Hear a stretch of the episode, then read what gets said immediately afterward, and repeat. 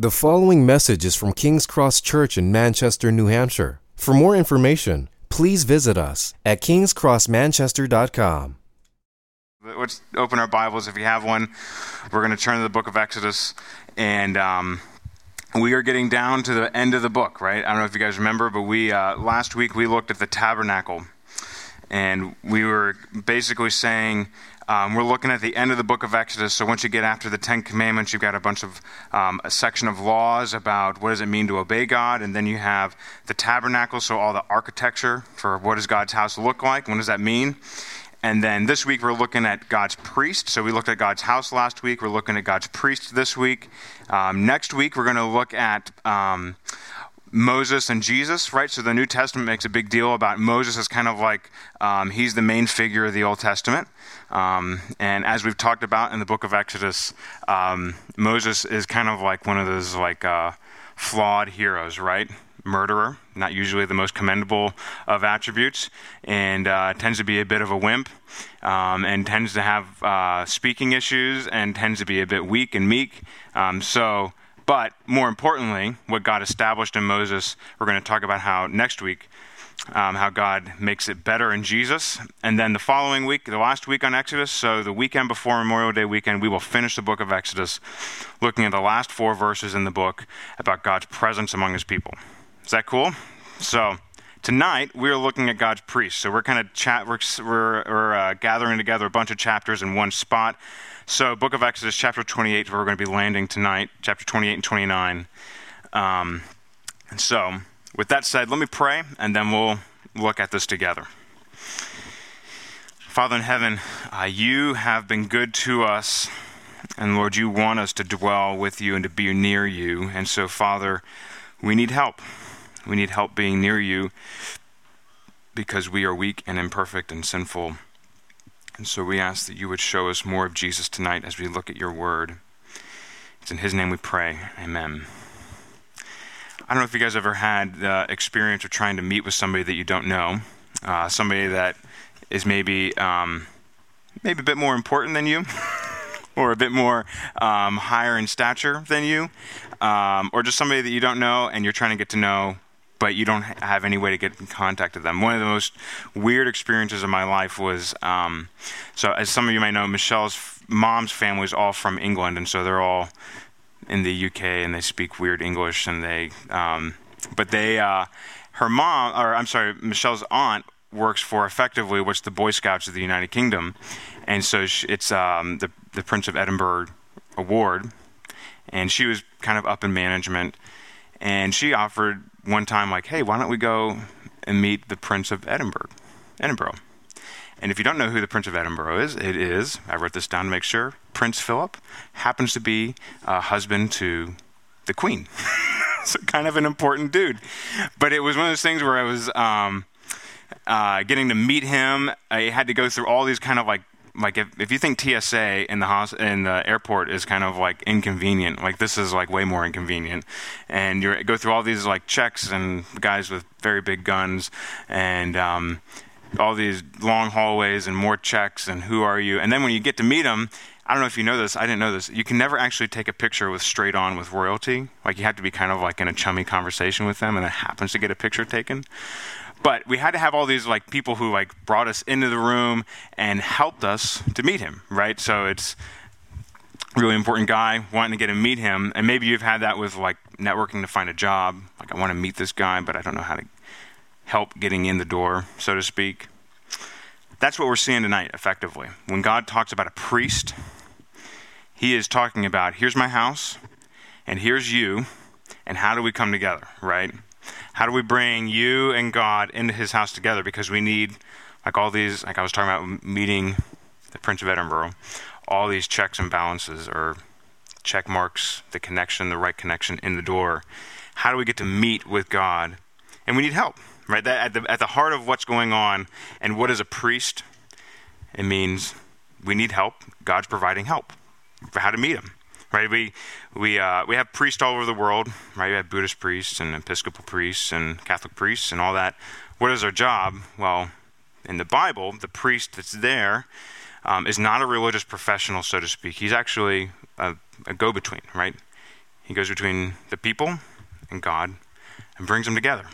And that's what we're going to be looking at tonight specifically, not only in how what this all means, but how Jesus fulfills it, how Jesus is better. Right? Jesus is the one who brings us perfectly into God's presence, brings us perfectly to God. And so what we're going to do is we're just going to pick up, I'm not going to read all of these verses, but we're going to pull together a few ideas of what exactly is the priest all about in Exodus twenty-eight and twenty-nine. So we're going to look at the first part of this, is we're going to look at a loving priest. You guys down with that? We're going to look at that together. Going to look at what is a loving priest. So, chapter twenty-eight, the whole chapter of uh, uh, chapter twenty-eight. Can we put up the slide about uh, the garments, like with the picture? So here's this is chapter twenty-eight. This is a picture of everything going on in chapter twenty-eight. Because in chapter twenty-eight, you have basically uh, the shoulder pads of the priest, or um, up there on the top, shoulder pads. You have the, the garment that he wears. You have uh, kind of like his undergarments or his underwear underneath that. You have um, the t- the turban that he wears. You have the the sash around him. And um, it actually talks about like um, the little bells that go on the hem, and then a rope that you put on his ankle. Uh, well, that's later on in the tradition. But so you get this, this is a picture of what's going on in the whole uh, chapter twenty-eight. Um, so see, look, there's the little bells right there. See, pomegranates and bells. But the part I want to draw our attention to, if you will, look with me. Chapter twenty-eight, verse twelve. And you shall set the two stones. So this is talking about the shoulder pieces. Shoulder, two stones of the shoulder piece of the ephod as stones of remembrance of the sons of Israel. And Aaron shall bear their names before the Lord on his two shoulders for remembrance. And you shall make the settings of fine, of gold uh, gold figure and two chains of pure gold twisted like cords, and you shall stretch the cord, corded chains to the settings. Right? So these are set on the shoulder.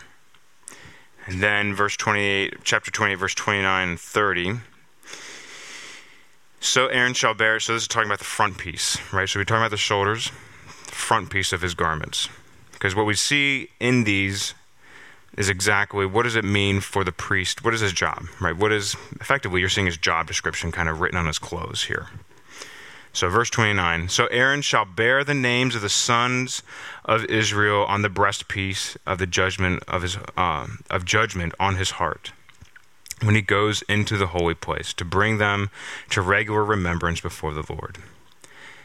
And in the breastpiece of judgment you shall put the Urim and the Thummim, and they shall be on Aaron's heart when he goes in before the Lord. Thus Aaron shall bear the judgment of the people of Israel on his heart before the Lord regularly. Right, so if the clothes that Aaron's wearing are all kind of like his uh, pictured job description, right? He goes in, he has to be, it's, remember, we were looking at this last week, but when we get into the, the, the most important parts of the end of the book of Exodus, tabernacle, the most important parts are all like hand-woven, hand-done to represent. These are the most important things. God's presence is holy, and he is distinct, and to come to God, we, we care about the details, right? Care about what's going on with knowing God and being near him. And in all of what's going on, here is Aaron's, the high priest, who would have been the main guy who would have gone between the people and God once a year. So once a year, he would have gone into the most holy place between them and God, and he would have made a special sacrifice for all their sins for the whole year to bring them near God. But the important part I want us to see in these verses is that the way God's designed Aaron's job description is it's personal, right? Names are written on his shoulder. Names, so on the on the chest piece for what he would have had, twelve stones, the twelve stones of the people of Israel. He would have had their names, known them personally. Like, it's not just kind of like, oh, these are the people, right? We're going to get this religious thing done. But it's knowing them personally, right? And, and not only just kind of knowing them by name, but the way this whole system would have been set up is that if you look in the book of Leviticus, there's all these rules about Uh, cleanliness and non-cleanliness, and what does it mean to know God and be near God and be in his presence, um, and to atone for our sin. And they, they get pretty detailed, right? They they go down the, they get into the intimate parts of our lives to show every aspect of our lives is wrecked apart from God, and we need his grace and help. And so, not only would the high priest have had their names, but then the priests themselves would have constantly been engaging with people's weaknesses and sins on a daily basis, right? They would have brought sacrifices, and everybody would have been able to see, oh, Joe's making a sacrifice for such and such. I guess I know what's going on in Joe's house, right? So they would have been able to see what was going on, but then the priest himself would have been intimately familiar. I mean, we can say somebody somebody's messed up or screwed up, but the priest would have been able to hear the details, right? Can you imagine? Remember, they would have had this whole court. Everybody would have watched them go in. And the priest, every day, regularly acquainted with people like us. God, I messed up again. God, I don't know why it's going. What's going on. We need, to, we need our house cleaned. We need our house atoned for. Regularly hearing stories of weakness, of failure, of brokenness.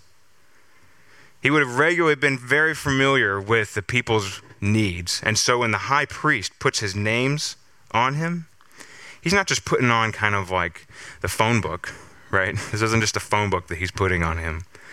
These are the specific stories of everybody, of the people of God.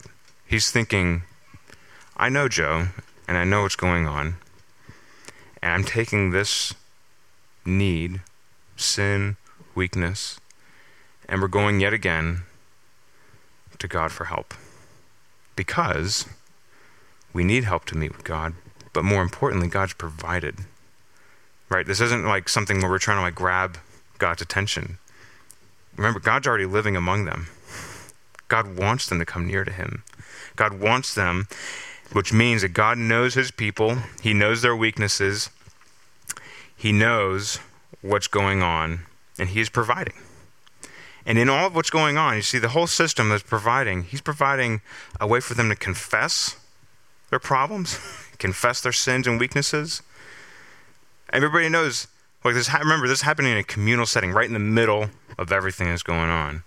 Everybody sees it. It's in the context of community that they are confessing their need for God and then experiencing this loving priest who comes out yet again, goes in, offers a sacrifice to meet with God. He knows his people here, and he knows you. So when we see, last month we used for our confession of faith Hebrews four. Hebrews four picks up on this idea of a priest who regularly engages with his people's weaknesses. And we see in Hebrews four, since then we have a great high priest who has passed through the heavens, Jesus, the Son of God. Let us hold fast our confession, for we do not have a high priest who is unable to sympathize with our weaknesses. Remember all those weaknesses that the priest would hear daily, weekly, monthly, yearly? Jesus knows how to sympathize with our weaknesses, but one who in every respect was tempted as we are, yet without sin. Let us then with confidence draw near to the throne of grace so that we may receive mercy and find grace to help in time of need. Right, so here's this picture of this priest in the Old Testament who would regularly engage with people's needs. And here we have Jesus who knows our weaknesses, knows our faults, knows our our sins and failures and all the things that would wreck and confuse and destroy our lives. He knows all those things. And yet he has walked through them personally, just like the high priest would have, but without sin, right? The high priest, if you look at chapter twenty-nine, the high priest has to make atonement for himself, right? Because he's like, just like us, he's a guy who's broken and flawed. And so his his life is a wreck apart from God, just like everybody else's. And he has to ask for God's forgiveness. Jesus, however, perfect in every way, never had to ask forgiveness for his own sins, but he knows what it's like to face the temptations that we have, the desire to get angry when we don't have things that go our way, right? And there's a lot of ways that could happen, right? That could be somebody didn't show up for a meeting, or I got fired from my job when I shouldn't have, or there's things going on in my family that won't get resolved easily, or things are not panning out in my life the way I thought they would, and I'm angry, right? Jesus knows those temptations. He knows those weaknesses. But he comes to us as a loving Savior, as a loving priest says, I know. I know what that's like. I know what it's like to face those temptations. But I've walked through them without sin, and I'm eager to bring you near to God. Right? That's what Jesus is doing. This high priest, amidst all what's going on, he knows the weaknesses of his people, and he comes near to them to kiss them with God's grace. Right? We we often feel like we have nobody who understands our brokenness and need and weakness, things that are frustrating, things that are not fair, things that are not right. But this says that Jesus, our high priest, knows our temptations, knows what it's like to not feel understood, to feel alone. Jesus sees, and it's it's interesting, I've been thinking about this last week. If you look at the life of Jesus, you begin to see, not only is he kind of like this high priest who kind of like knows, like intellectually, he emotionally experiences. There's a story in the Gospel of Mark chapter in chapter seven where he heals somebody. And what I find interesting, if you just look there at chapter seven, um, verse thirty-four, you don't have to look there, but this is just, he sighs over the suffering that this man is experiencing as he's about to heal him. Jesus lovingly sighs. He knows, you know, like when you just sigh, you're just like out of words. Our high priest looks at us and he, he he knows, he sighs, God, this is not right. Your sin, but also the suffering that you experience. And he sighs out of compassion for you. But he calls us not only just to experience this personally, but remember this priest, this loving priest, he does this in the context of community too. Right, we see this uh, this picture that they are confessing their sins in a community context, right? And experiencing God's grace in a community context. James five. I'm kind of going all over the place, but I hope you guys are tracking with me. James five says, confess your sins to one, an- one to another and pray for one another that you may be healed. For a prayer of a righteous person has great powers that is working. Right, we are we are a wreck apart from Jesus, and even with Jesus, we are a wreck. And we need his help. And God calls us in the context of community to not only know our a priest who gets God's grace for us personally and brings us near to God personally, but together as a family of God, he brings us near to God as not only individuals, but as a community of faith, right? Dietrich Bonhoeffer, so just so you know, tip in my hands, my my third son's middle name is Dietrich after this dude. Like, I love Dietrich Bonhoeffer. He's my one of my, my main guys. He says, he who is alone with his sin is utterly alone, but it is the grace of the gospel, which is so hard for the pious to understand, that confronts us with the truth and says, you are a sinner, a great and desperate sinner. Now come as a sinner you are to the God who loves you. When we when we come together and we say, I have sinned and fill in the blank, right? I've been, we call it struggling, but it's anxiety. We have anger.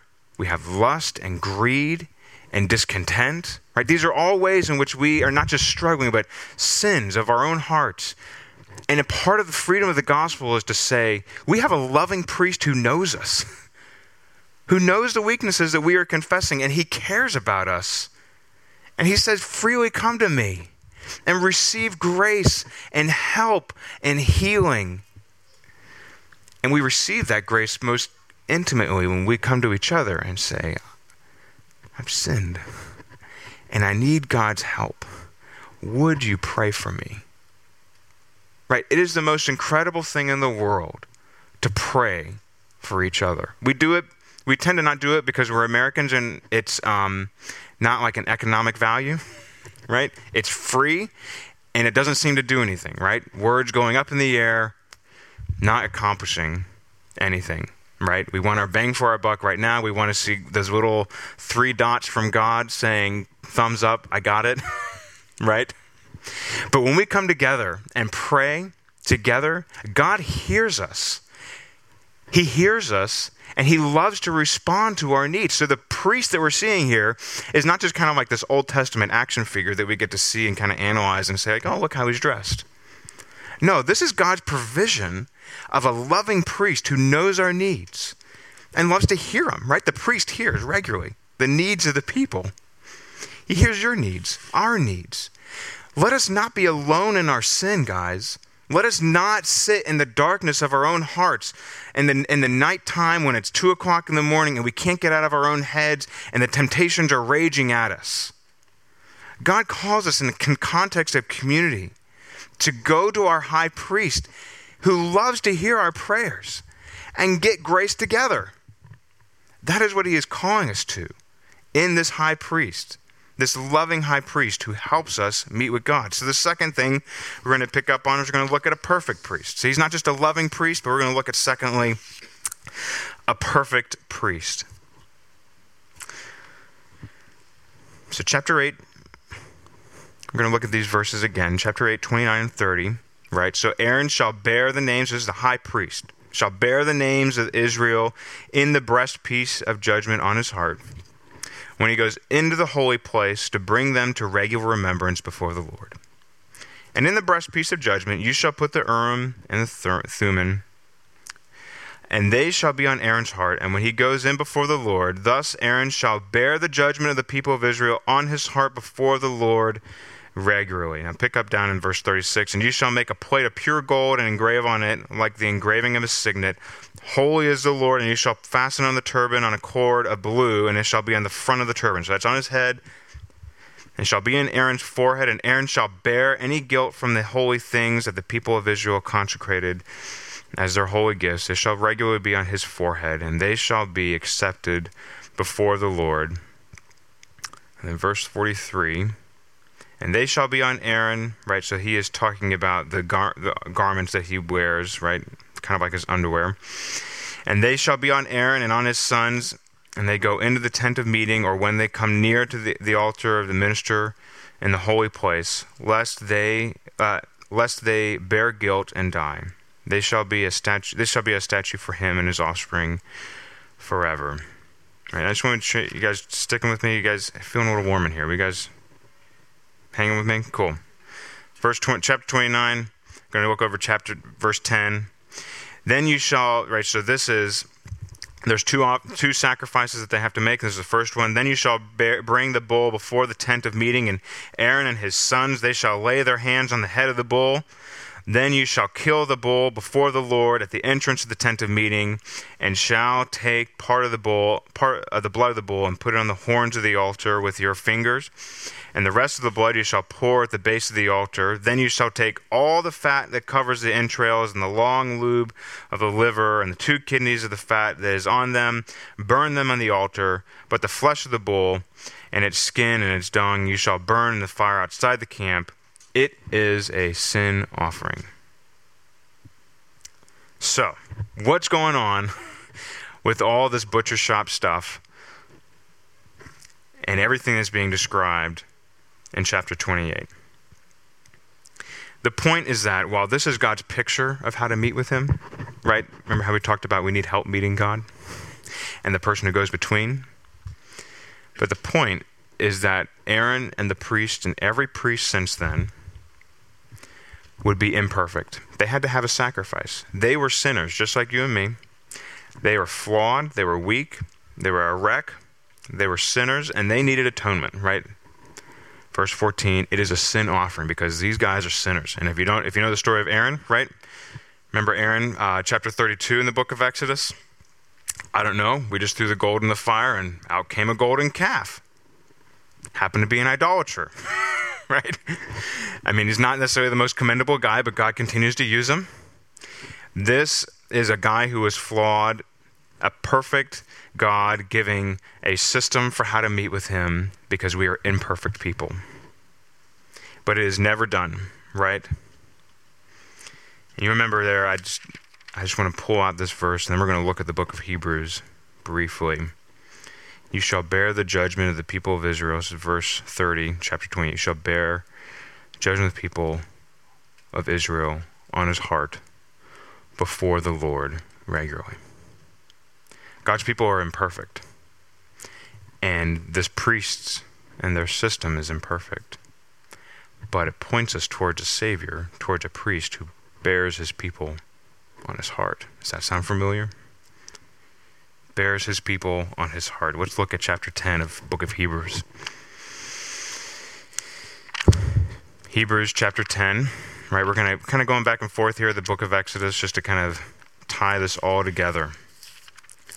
Chapter ten, we see verses eleven through fourteen. And every priest stands daily at his service, offering repeatedly the same sacrifices, which can never take away sin. But when Christ offered for all time a single sacrifice for sins, he sat down at the right hand of God, waiting for that time until his enemies should be made a footstool for his feet. For by a single offering he has perfected for all time those who are being sanctified.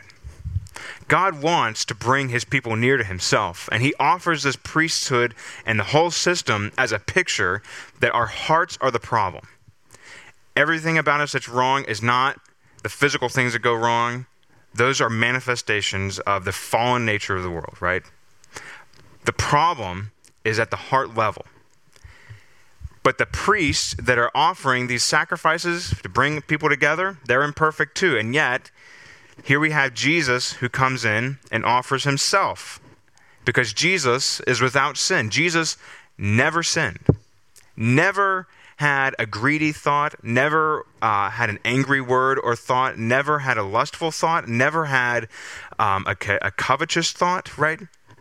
He was perfect in every way. And he was the one who actually could have lived eternally without having to do anything because of who he was. No sin. But he chose to offer himself, not not a lamb, not an animal that could never, because an animal can never stand in for a human, right? I mean, I know we love our pets, and some people are more pet people than other people, but humans and pets can never be substituted. Jesus comes in and offers himself as a substitute, right? And priests are all over this book. Like of all the times in the book, in the New Testament where priests are mentioned, this is like, in terms of like the letters, this is the concentration. There's like thirty-three times, and there's like four times in the letters outside of this, right? So this is where priests are talked about big time.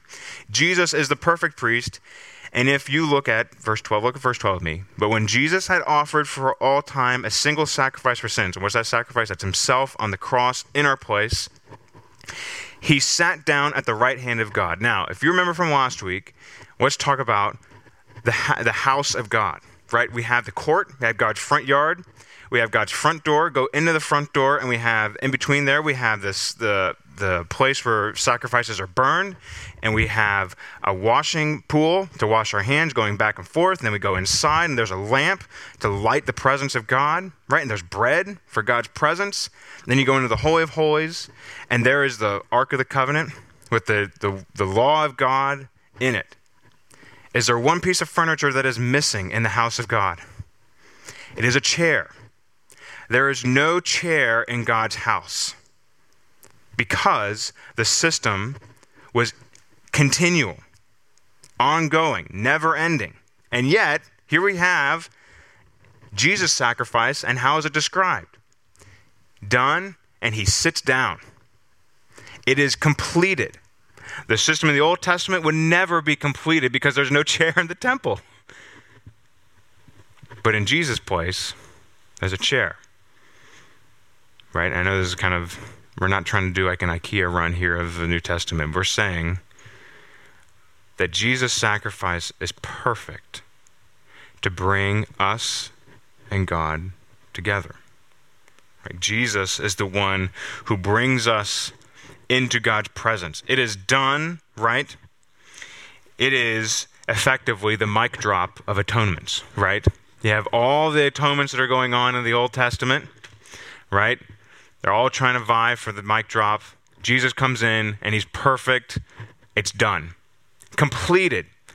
All the things that we have done to offend God, which would erupt his eternal wrath against us, that would bind us in our sin forever and ever, right? The, the ways, the, the twisted ways we think, the way we manipulate each other, the heart motives that we have that are so distraught and wrong that would bind us, Jesus has done away with their, their wrath and their binding forever. And he sits down to now give out his grace that he's purchased for us forever. Right? It's a, it's a, it's a seat where he is just giving out grace because he has perfectly paid for everything that would separate us from God's presence, right? The picture that we've been looking at is God's over there in the middle of, of, of us, so we know he wants to be with us, and we're out here, and we need to get between here and there. The system that they had would never be complete. But Jesus comes in, sits in the middle after he's offered himself, and we now get into God's presence free of charge forever and ever and ever and ever for every need, for every want, for every weakness and failure. God gives us his grace forever. We dwell in the house of God forever because of this perfect priest who comes in. Right. So this is why we talk a lot about Jesus. If you're ever wondering why do we talk a lot about Jesus? Because Jesus, from last week, we were seeing how Jesus is, is where God dwells, right? Jesus is where God is, right? And Jesus now brings us near to God because he's gone away with all the things that would keep us from God. So not only do we get God's house with Jesus, we get God himself in Jesus, and we get near to God through Jesus. So now what? Well, if you look at Hebrews ten, chapter nineteen, therefore, or chapter ten, verse nineteen, therefore, brothers, since we have confidence to enter the holy places by the blood of Jesus, by the new and living way that he opened for us through the curtain that is through his flesh, and since we have a great priest over the house of God, isn't he so great? Let us draw near with a true heart and full assurance of faith, with our hearts sprinkled clean from an evil conscience and our bodies washed with pure water. Let us hold fast the confession of our hope without wavering. For he who promised is faithful. Right? So God is taking them someplace. Remember, this whole thing that's going down is God is taking them someplace. He's taking them to the promised land. Right? This God is dwelling among them, and he's taking them to his hometown. And the priest keeps them in relationship with God as they're moving towards their hometown. He is not only their identity point, but he's taking them to their new residence, right? And now we we have this we have this hope, right? We're not looking for a plot of land in terms of like we're trying to get a specific zone of the earth. God is going to redo the whole thing, and he's going to hand it over for us to dwell with him forever. And we're walking towards that with Jesus with the hope that things will be better one day. Things will be changed and different. And it's in him that we walk there, that priest. And one thing I just want to draw our attention to is that the way that God designed his house is there was one way in. And the way he designed his house is that there was one person that let us in. So you have on the east side of the tabernacle, which sounds a lot like the east side of Eden, we now go back into God's presence. But we don't go back into God's presence through the high priest, which is to say through Jesus, which is why when we talk about Jesus being the only way to know God, it's because God himself has come down and said, I want to be known. I want to be delighted in and enjoyed. I want to dwell with you. But there is only one way to come to me, right? We aren't just looking at the Bible and saying, like, Jesus is better than all you other guys. No, we're looking at the Bible and saying, no, God has provided a way to know himself, and the only way to come near to God is through the sacrifice that God himself has offered, right? The priest that God has given us, the mediator, you might say. Remember, trying to meet with God, can't come near him without somebody doing the inner work between us. So this isn't trying to be restrictive of like all those other people don't know what they're talking about. Well, we all don't know what we're talking about apart from God telling us.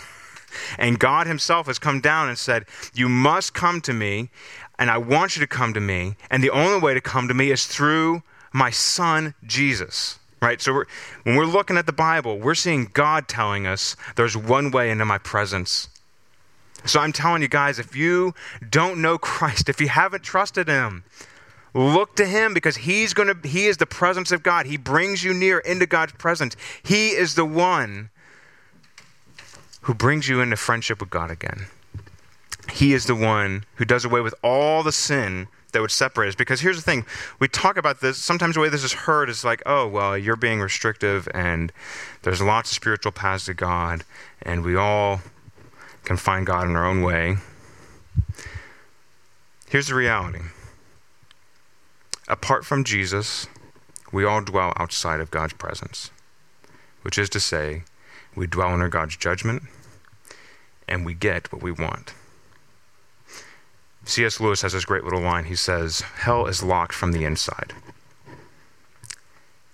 People don't go to hell because they wanted God and they're just going to get the opportunity. People, apart from Christ, are given over to themselves. We are given over to our heart clenched like a fist in God's face for eternity. And it is a horrific, horrific thought. To think, myself given over to myself, unending. All the ways, all the thoughts that I have, all the things that I would do, all the things that you and I would do, apart from God's merciful grace, which here we see in the book of Exodus, reaching out to his people to pull them out of darkness and despair and sin and wrath forever. He reaches out. God's the one. Remember, we've been looking for the book of Exodus. At what point did they say, God, we really want you to glorify your name and save us? They're appealing for God to fulfill his promises, right? But God does it in a way to glorify his name and to free them from any hope that their oppressors, your oppressors, your sins could be a home for you. God is making them a home, and he's providing them a priest to know him and to be near him. So this and Jesus we are seeing as our perfect priest. You guys hanging with me? Or are we going to... All right, we're going to close up here. Third thing we're going to look at. We look at we looked at we looked at a loving priest. Secondly, we looked at a perfect priest. The third thing we're going to see is a sent priesthood. If you look at chapter twenty-nine of Exodus, back again, sorry, keep flipping back and forth. Chapter twenty-nine of Exodus, at the last few verses, forty-three through forty-six. So he is talking about the house of God where he's going to meet because of these priests. There I will meet with the people of Israel, and it shall be sanctified by my glory. So this is God speaking. I will consecrate the tent of meeting and the altar. Aaron also and his sons I will consecrate to serve me as priests. I will dwell among the people of Israel and will be their God. And they shall know that I am the Lord their God, who brought them out of the land of Egypt, that I might dwell among them. I am the Lord their God. Remember back in chapter Exodus chapter nineteen, verse six, it says, I'm going to make you a kingdom of priests. And then here he offers the priesthood as a way for God to continue to dwell with them. And he's reminding them, I'm taking you out of Egypt and I'm leading you towards the promised land. I'm going to be your God. I'm going to dwell among the people of Israel. And what was said to them is fulfilled in Christ. We are now the priesthood of God in Jesus, right? They they had a story, looking at the gospel according to Exodus, according to Moses in the book of Exodus, they had a story that showed the glory of God to the people, to the nations, right? The nations of the time had never heard of anything like this, right? A God who invades a foreign territory, takes his people out, demolishes that, that territory's gods by the sacrifice that he offered, leads them out by a miracle through the Red Sea, and then takes them on uh, caravan to their homeland. And then they have this story to tell to the nations. And that is the same thing that we have. In Christ, we are now what we call the priesthood of all believers, right? There is no Christian in this room that is uh, closer to God than any other Christian, right? Some of you might have prayers that are more regularly heard than mine, which is totally cool, and I'd love for you to pray for me, and I'll give you my prayer list. But all Christians have access to God in an equal way. That's one of the that's one of the things that we covered in the Reformation. We're celebrating the five hundredth anniversary of the Reformation, which is when Martin Luther, a German, no doubt, named nailed ninety-five problems that he had with the Catholic Church that he wanted to talk about to the door in Wittenberg, and started this whole thing off.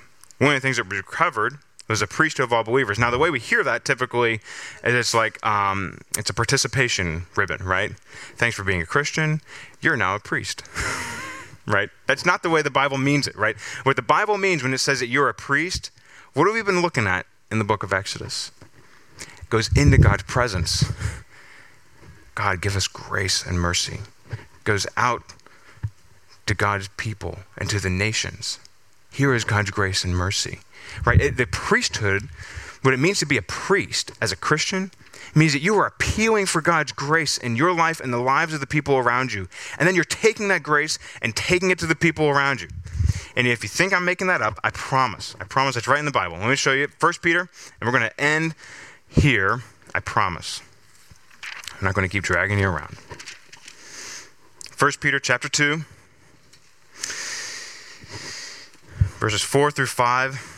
As you come to him, a living stone rejected by men, but in the sight of God chosen and precious as Jesus, you yourselves, like living stones, are being built up as a spiritual house to be a priesthood to offer spiritual sacrifices acceptable to God through Jesus Christ. So you are now, in Christ, you are now brought near into God's presence. You know him. You go to God for grace. God, my family needs your help.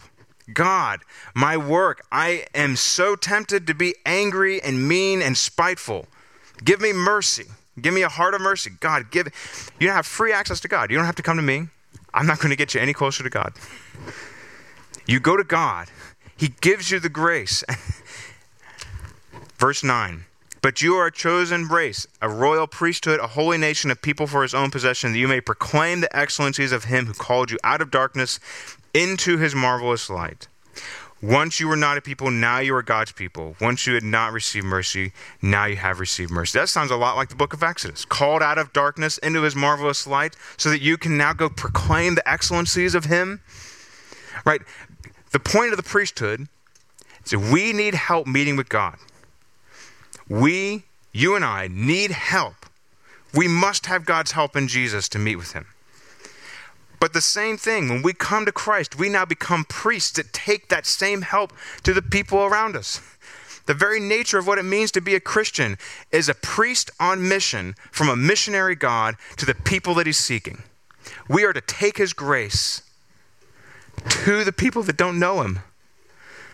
And that could be anywhere, right? That could be on forty-five Cannon Street. It could be the people right next door. It could be the people you see in the hospital every time you go to the hospital. It could be the people at your work sitting right next to you. It could be the children, God love them, in your family. It could be the people that you just kind of randomly meet at a concert. It could be the people that you go to the same restaurant once a week or once a month and see every day the same uh, waitress. It could be that person. We are called as a part of what it means in your very D N A as a Christian to be like Jesus, understanding the needs and hurts of the people around us. God, that we are so lost and broken apart from you. But in Jesus, who has borne all of our sins on himself and given us free mercy, he now makes us priests so that it's not a participation badge that you get for being a Christian, but it's now a calling. Help people meet God. Help us. Help each other. Right? This is part of why we have a community. The book of Hebrews talks about later on. We get together regularly because we need help. And we get together because we go to God together to be priests for each other. Get grace for each other. We we help each other meet God. And then we help each other go out and meet other people who need God. Right, so as we're looking at this, I hope you guys are seeing this with me. This priest thing, right, it's not just kind of like this, like, oh, there's this religious professional and this is what his job description is. We're actually seeing that God is pursuing us and wants us to meet with him.